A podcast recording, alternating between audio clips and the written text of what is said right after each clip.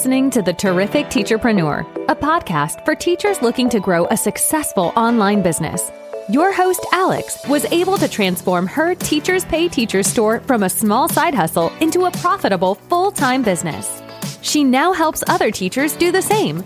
Listen along for actionable tips and helpful wisdom about business and marketing as a teacherpreneur. Here's your host, Alex. Hello and welcome to the Terrific Teacherpreneur podcast. I'm your host, Alex, and today we're going to be chatting about batching and preparing for when you're going to be taking time away from your business. The reason that I'm recording this episode is that I recently had a baby and decided to take some maternity leave, so some time off from my business.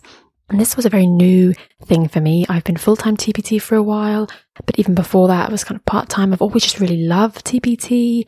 It's never felt too much like a chore. It's always been a fun sort of thing, a fun outlet for me, a creative outlet. So a lot of the time I have to force myself to take time off. And there was a while where I used to just work on TPT every day of the week whenever I felt like it. And I actually had to set boundaries for myself and say, no, I'm going to only do Monday to Friday and I'm not going to spend all of my weekends and public holidays doing this. So yeah, I have to kind of force myself sometimes to take time off. And so it was definitely going to be an adjustment for me when I first realized I was going to need to take a maternity leave of sorts. So yeah, it was a big scary thing. And I sat there and thought, how am I going to do this? How am I going to not work on my business, but also make sure that it still makes money? It's still profitable. How am I going to make that work? And it took a lot of thought and consideration, but I did actually manage to plan some things for while I was away so that my business could keep going. And it all came down to batching and scheduling. So that's what this podcast episode is going to be about. This episode is great for you, even if you don't have any kind of maternity leave in your future. It can be for any time away from your business. Maybe you are just looking after a sick relative, or you know for some reason you're going to be going on like a, a holiday, really extended kind of vacation, or a few months big road trip, or some kind of thing that's you know, fully away from your business, or maybe you are going back into the classroom or you're already in the classroom throughout the school year and you know that you can't really work on your business during this busy time at school. So you can only work during summer and that kind of thing. Whatever, you might be taking time off for whatever reason. And a really great thing to do is to prepare your business for while you're gone.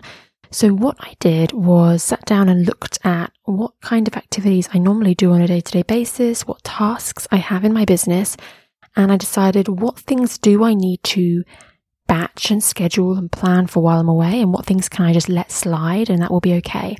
So for example, in my, I have two businesses in my store. That's my, you know, I've got a teaching business, like my store business, and then I've got my seller business. But in my store, I thought product creation is obviously just going to go on hold. I don't have a team member or VA that can just carry on making products. I, I make my own products.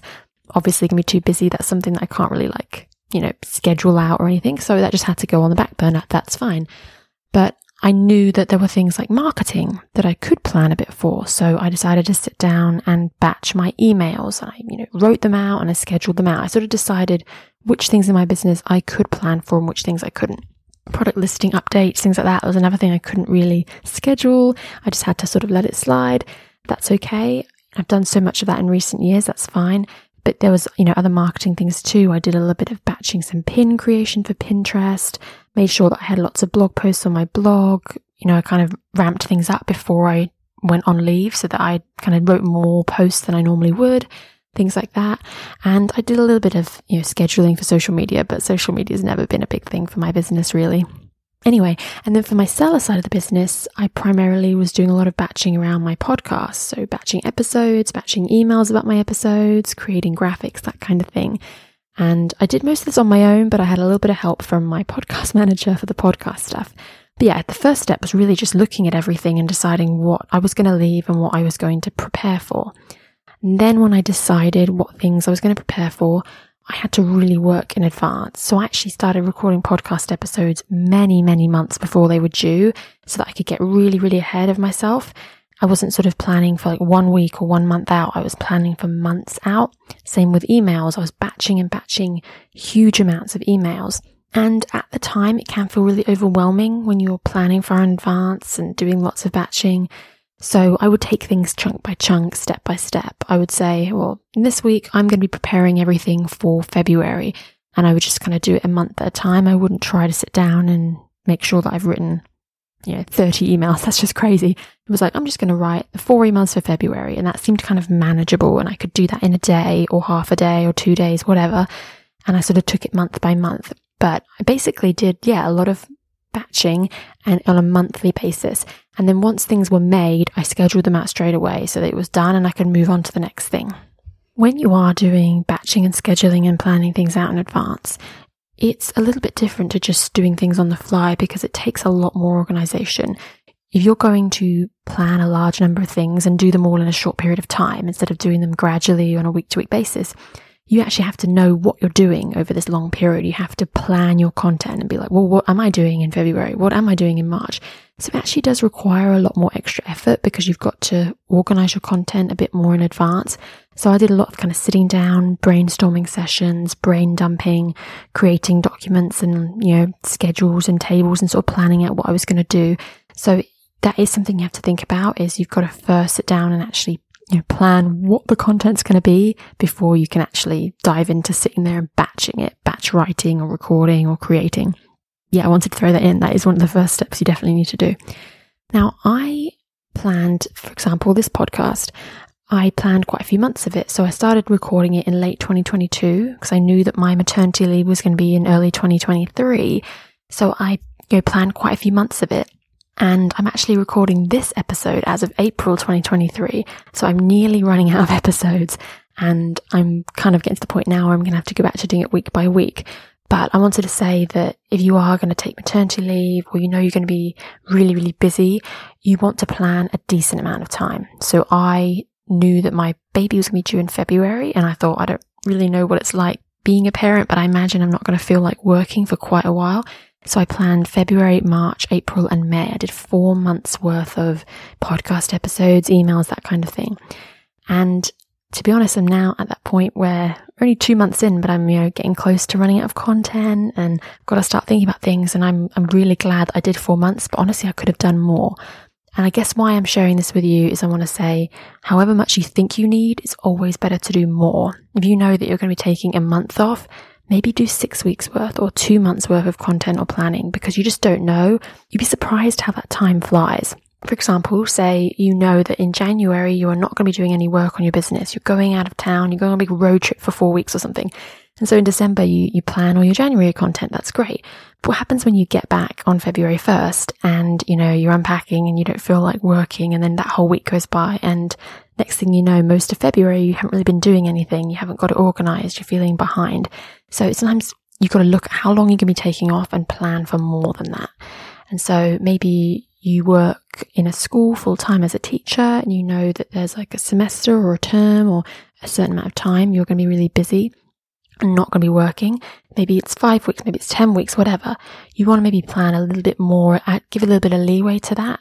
Maybe you'll plan 11 or 12 weeks instead of 10 so you've got that buffer at the end because you might finish up a school semester or term and then just be exhausted on your break and you just don't feel like, you know, planning out your Instagram posts or whatever. So the more you can do, the better. I don't think there's ever such thing as too much batching and scheduling. The further in advance you can plan, the better.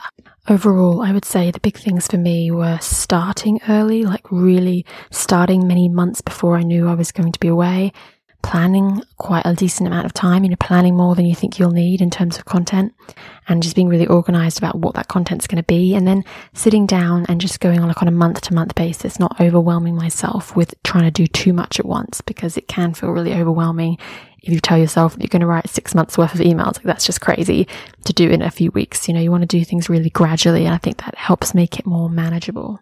Obviously, the other thing I'd recommend is just having some kind of organization on your computer or in a planner in the way you do it. So maybe you will create documents, tables, or spreadsheets. Maybe you'll use Trello or Airtable, some kind of program or app. Maybe you'll have a planner that you really love using, but you want to kind of before you just start, you want to sit down and really be getting yourself organized, have some kind of system or program to help make the whole process smoother. Once you've, you know, planned out your content, maybe you've batched and created it all, final thing you usually do is, is schedule things out. That's always a really great thing to do. And I do recommend apps and programs and things for that as well. You know, if you're using Pinterest, use Tailwind. If you are planning to do social media, go onto the Meta Business Suite, make sure you're scheduling your Facebook and Instagram posts, you know, do things really far in advance and get them all scheduled. I actually did make the mistake. One of my things I did was I batch created some posts, you know, the pictures and images, but I thought, oh, I don't need to schedule them. I'll just kind of keep them on my phone and just post them, you know, manually. I didn't realize how exhausted I would be with a newborn. That was not going to happen. So, you know, another thing is to sort of don't underestimate how you might not feel like working. You think you will, but you won't in whatever the situation is. And batching and scheduling, I think, are really hand in hand. And, and you really kind of want to do both together. Because if you just batch content, that's great. The, the content's ready to go. But that still relies on you, the future you, being able to manually do things. And you can't guarantee that. So scheduling allows things to just go out on their own with no input from you. And that is always a really good thing for when you're planning to be away. So, like that's example I mentioned, if you're working in a school and you know that throughout the school year, you just don't have the energy to manage your Facebook page, it's great for you to prepare that content, but it's a really good thing if you'd actually schedule those posts out because you just don't know how exhausted you're going to be and you might not ever get around to it. Anyways, I'm going to wrap up this episode. I just wanted to give a little bit of insight into how I prepped for my maternity leave and how batching and scheduling can really help you when you want to take time away from your business the tips in this episode are actually just really good in general. Even if you're not taking time off from your business, batching and scheduling, especially your marketing content, can be a real lifesaver because on the day to day, sometimes we just don't feel like posting on social media and stuff. So it's really good to have things prepared. If you don't have any, you know, leave coming up, you don't plan on taking a break from your business anytime soon, you don't plan on going on maternity or taking time off while you're back in the classroom or going on holiday, that's fine. But I actually do encourage you to take a break from your business if you can. It's actually a really good thing. And not just because it's refreshing and kind of rejuvenates you and you kind of come back to the business with a kind of new enthusiasm. I mean, that's one part of it. But the other part is that time away from your business can actually be really impactful in terms of prioritizing what's important in your business. So stepping back from my business while I took time off, you know, to look after my baby has allowed me to really look at my business as a whole and say, well, what things have I not been doing? And out of those things that I've not been doing, like, which things really mattered? Which things can I let go in future? I guess what I'm saying is I've stopped doing a lot of things in my business and some things I've realized I never really needed to be doing anyway, or they never made me a lot of money. And like, I've kind of made the same amount of money or made more money or found more success and I'm doing less or I'm, I'm not doing that thing anymore. And I'm like, well, it's kind of been eye opening. It's like, I didn't need to be doing that. I guess, you know, for an example would be maybe if you have a certain marketing platform, for example, maybe something like a Facebook page that you post on a couple times a week and then you take a few weeks off from your business and you stop posting on it. And then you kind of look back and realize, well, I've actually got the exact same amount of traffic coming to my store, even though I'm not posting anymore, making the same amount of money, if not more. So I've actually just realized that I don't need to be really posting on this Facebook page anymore. It was actually a waste of time and, and not doing it has made me realize I don't need to do it. So sometimes taking a break is a really powerful thing. You'll realize what's important and what you can let go of. I've certainly kind of had my eyes open to a few things in my business. I've been like, I've stopped doing a lot of stuff and I've realized I didn't need to be doing that stuff or I could step back from stuff. So yeah, it's definitely really eye opening. I hope that you've enjoyed this episode and I hope you've enjoyed the tips. Be sure to join my weekly email list. So I send out like a weekly email once a week. It's not like full of salesy stuff. It's just like tips and things.